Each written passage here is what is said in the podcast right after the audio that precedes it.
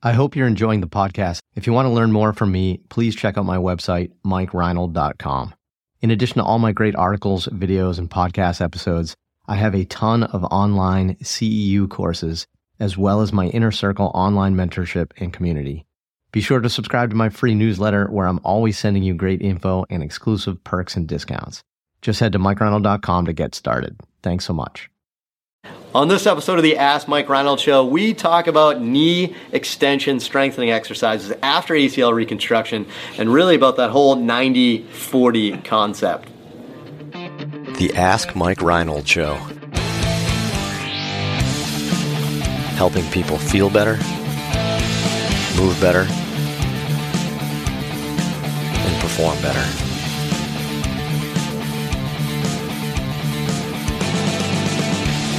Before we get to the podcast, I wanted to make sure you knew about my free online course on the Introduction to Performance Therapy and Training. If you want to learn how to get started optimizing and enhancing performance, this is the course for you. Head to Mike Reinold dot com slash performance to sign up today. Welcome back, everybody, to the latest episode of the Ask Mike Reinold Show. We're up at Champion P T and Performance up in Boston, Massachusetts. Mike Scudo, Dan Pope, Dave Tilley, Lenny Macrina, Lisa Russell here asking... Well, no, answering the asks that you have for questions for us. So, Len, what do we have for students today? We have Nick Fremigioli from Duke University. Just kidding. Fremigioli from Duke University. We have Fernando Espinosa from University of Wisconsin-Madison. And we have Joe Gouette from Virginia Commonwealth University in the Commonwealth of Virginia University. Who's up today? Big Joe? Yeah. Big Joe. I mean, when are you done, by the way? You almost done? End of March. Oh. Four weeks. Jeepers. No weeks left. Wow. Consider it's December. Get a whole month. Yeah. All right. Awesome. All right, Joe, what do we got for a question today? All right, we got Matt F. from Down by the River. When using single leg extensions after A C L reconstruction, do you have patients perform them in a shortened range from ninety to forty degrees? Or do them in whatever range is pain-free? If you use a shortened range, when will you open that range up? I mean, one of the best questions we've had in weeks right there. And how well articulated by Joe right there. I, they, I was like dramatic. I felt some suspense with that. That was that was really good. That was fantastic. And I will say, I feel like we every now and then we're getting like these, uh, what are they, uh, pseudonyms? Is that what it is? Pseudonym? Yeah. yeah. Down so by is the that river. Matt Foley? Foxborough. Mm-hmm. Is, in his van down by the uh, down by the river. I get your Tommy Boy reference. Oh, that's not Tommy I, Boy. No, that's S N L. Yeah, S N L. Close, close. But I, you know what? You know what my guess is? This is just all the same person, and they're yeah. just They just don't want to just keep asking questions under their name. So I like it. Good questions, though. So, all right, ninety forty, right? So after A C L reconstruction, knee extension from ninety to forty degrees. Very commonly recommended range of motion, because from forty to zero, your leg will blow up if you do if you do that at that point, at any point. Len, why don't, historically, why don't you tell us a little bit about maybe the origin of that? Historically, yes. Yeah. So historically, it's it's been limited after an A C L. There is thought that the tibia does translate anteriorly a little bit more in the last degrees of range of motion from forty to zero. So if we're trying to limit anterior translation of the tibia on the femur after a reconstruction, after an A C L reconstruction, then we want to block or stop the patient from going those last, you know, thirty or forty degrees. Um, with that, I mean, I've tried. I even spoke to Kevin Wilk, and um, he still does it. And I still respect the precautions, too. I just pull back on my precautions with that. So I, I do it. I just do it a little earlier than I used to. I don't wait the twelve weeks. Do what? You do full range of motion. Yeah, full active. So so ninety forty, historically, there is a little bit about, you know, does obviously just biomechanically that the pull of the quadriceps pulls the tibia anteriorly, right, which will then put a little bit more strain on there. Well, let's talk about strain. You talked about uh, motion, though, but what, yeah. what's the strain? The strain that I've seen in some of the studies that are out there, Escamilla has a nice review. I think that was J O S P T twenty twelve. That he, he basically captured all the literature at that time, so it's, you know, eight years ago. Um, and a lot of the studies are from uh, Doctor Benyon, put a lot of strain gauge studies out um, back in the day, back in the nineties and early two thousands. In vivo. In vivo, correct. And showed, you know, three percent strain to maybe four point five percent strain for most of the open chain stuff. So... And that was using, I think, roughly ten to twenty pounds of force. So an ankle weight, right, that we would do three, four, six weeks out of an A C L surgery typically. So with that, because I've seen that, I tend to do it sooner than the twelve weeks, because I don't think it magically at twelve weeks things are any more somewhat healed than at six weeks. We know the graft takes years to mature, right? One to two years if it's an autograft. So I do it sooner because of the Benyon studies and that Escamilla re, uh, review paper that I highly recommend you guys read. And I haven't seen the, the increased translation. Not that I'm doing a K T test on people. I haven't seen the issues that we think could potentially happen. Yeah, that's a good point. You know, like and that, again, I, I, more so, I see a lot of patella tendon grafts. Um, I will go a little slower in general with a hamstring graft because of the soft tissue fixation. But with a patella tendon graft where it's bone and bone, um, I'm, I'm definitely more aggressive in how I treat those uh, those those people post-op. So I think biomechanically, a little bit again, where this started was, you know, the Benyon Fleming studies. They they obviously had a lot of.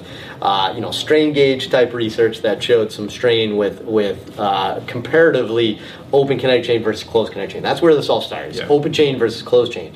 And what they showed was closed chain just didn't have that anterior stress, mm-hmm. that strain, I should say. It didn't have it. And open chain at terminal knee extension did.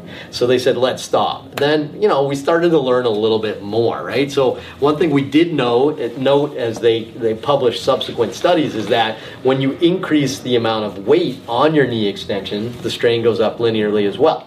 So that's an interesting kind of component. Maybe you can do full range of motion, but with less weight at the beginning. That's an important part. But then what really started happening is we started kind of opening up the window a little bit and kind of saying, what other activities should we look at? And then all of a sudden, things like walking and going up and down the stairs and riding a bike and some of the basic A D Ls that they do also had some small amounts of anterior strain. And I think that's kind of where people started saying, like, well, wait a minute, if if if just some of the A D Ls that we do have a little bit of a strain, then it is the strain that is observed from forty to zero degrees, is it clinically relevant? And right. I think that's kind of the question that came up. So, you know, I, I, I don't know. I don't know the, uh, you know, I don't know if we know the answer. I do know that a lot of well-respected people probably still follow those guidelines yeah. a little bit. Um, you know, I, you know, and I don't know, I, I, are we, you know, are we struggling? Are we, should we change these things? I, you know, I think the answer is you probably could go all the way to extension, but you certainly probably don't want to do that with a ton of weight. Yeah. And you got to be careful how you advise people nowadays, especially on social media and thirty seconds at a time, right? That somebody might misinterpret your statement to say that you can do anything all the way up there. It's, you know, I think that's a little bit different. So, Uh, let's uh, let me ask you a question, and maybe we'll kind of go back to like the strength science of this. But like, you know, wh- why would why why would we want to go all the way to zero? What's the benefit? What do you guys think? Anything strength wise? What is it that that does that we can't replicate with another exercise? Oh, I will say, just in straight knee extensions, great for the quad. Um, I don't know that you couldn't get the same thing maybe with a straight leg raise or something along those lines, but it is obviously a very good isolation exercise. I think the trouble with um, closed chain exercises, people are so good at compensating, you might be able to compensate around it. So right. I can see why the knee extension might be good to someone who's just not very good at isolating their quad. Yeah, I hate to say it, but I, I don't think you're going to find a better way to increase the E M G of your quadricep with with with something other than knee extension, especially at terminal end right. range. But keep in mind, the first few weeks after surgery, I don't think you're going to make or break the rehab by not doing by doing a ninety forty. It's not like if you do ninety forties only for the first month or six weeks that their quad Cement is never going to come back. Like I, I think right. we're over exaggerating. So right. uh, my position that I usually go is I wait a month at least, and then I'll do I'll start having to do active or you know some resisted full knee extensions, but. Again, if you look at some of those Benyon studies and the strain gauge, some of the curves, the strain on the A C L in full, doing open chain uh, active range of motion or even weighted, is very similar to doing a closed chain mini squat. So are we having people do mini squats? Yes, and the strain is pretty close, three to four percent in a closed chain position too. So we still have people do mini squats. If you look at a study that came out, I forget what it was, a few years ago, it was an M R I study looking at the strain on the A C L. They showed just walking was a thirteen percent strain on the A C L. So it begs the question, what percentage strain are we able to, are we tolerating and do we want to put on the graft that we know is trying to mature? It needs strain on it, right? In order for the collagen to mature. So what's the percentage strain to tear the graft? I think the research yeah. is still mixed, right? If we're doing a three, three or four percent strain in general with most of our exercises, is that twenty-five percent of the of the strain, the total strain to to tear the graft? I think we think the graft tears at about fifteen to twenty percent strain on it, or the A C L tears at about fifteen to twenty percent. So, but again, that research is still. So we're quite we're quite sub-threshold on that. So very much so. I, I, I think here's the thing right now is I don't think the debate of whether or not to do full knee extension week two with a one pound ankle weight, I just don't think it's this important. Right. Right? So I don't think this or this exercise is that important. So here's kind of how I kind of envision it right now. I think most importantly is make sure you're getting your passive knee extension. Right, that's kind of number one. Then make sure that you can contra- contract the quad with your knee fully extended. So like in a quad set, a straight leg raise, like Dan kind of said, that's the function we want out of quadriceps contraction at full extension. As long as you have that, I'm pretty happy with that. I'd say let's probably still start at ninety to forty and gradually add some linear load to that, because we know at least it won't put that much strain on the graft.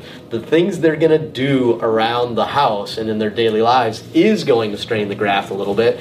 I don't think we need to pick an exercise that's also going to strain it at this point.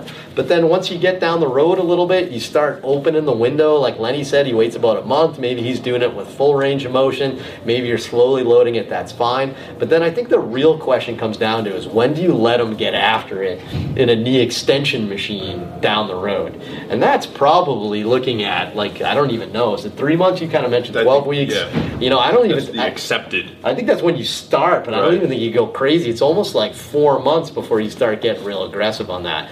Um, so yeah, I, I think the science is changing our opinion a little bit here. I think it's changing our mind, and I think there we could probably do a little bit more, but I'm just not sure it's worth it. I'm not sure if we have have to. I'm not sure if we're struggling with anything that this is going to solve, right? So I don't know. I just think I, I would probably, it's not the end of the world if you do it, but I also don't think like by you doing it, it's doing that much benefit, right? No, I think we, we struggle with the last three months of the rehab. I think we got to focus on that more so than the first three months of the rehab. Get the motion back, like you said, especially extension, and then really be able to focus on those last three months of rehab when the strength gains are going to be huge and required and the functional aspect of yeah. returning. You if know? You're four weeks out, though, I would much rather you go ninety forty with a lot of weight, mm-hmm. if you can do it, mm-hmm. right, than to go all the way up with little weight. Mm-hmm. If that makes sense, I'd rather you go ninety forty with more weight, yeah. and then, you know, we'll get our close chain going on there. So, yeah, I mean, that, it's a little bit about the history of that, a little bit of, like, where it came from, and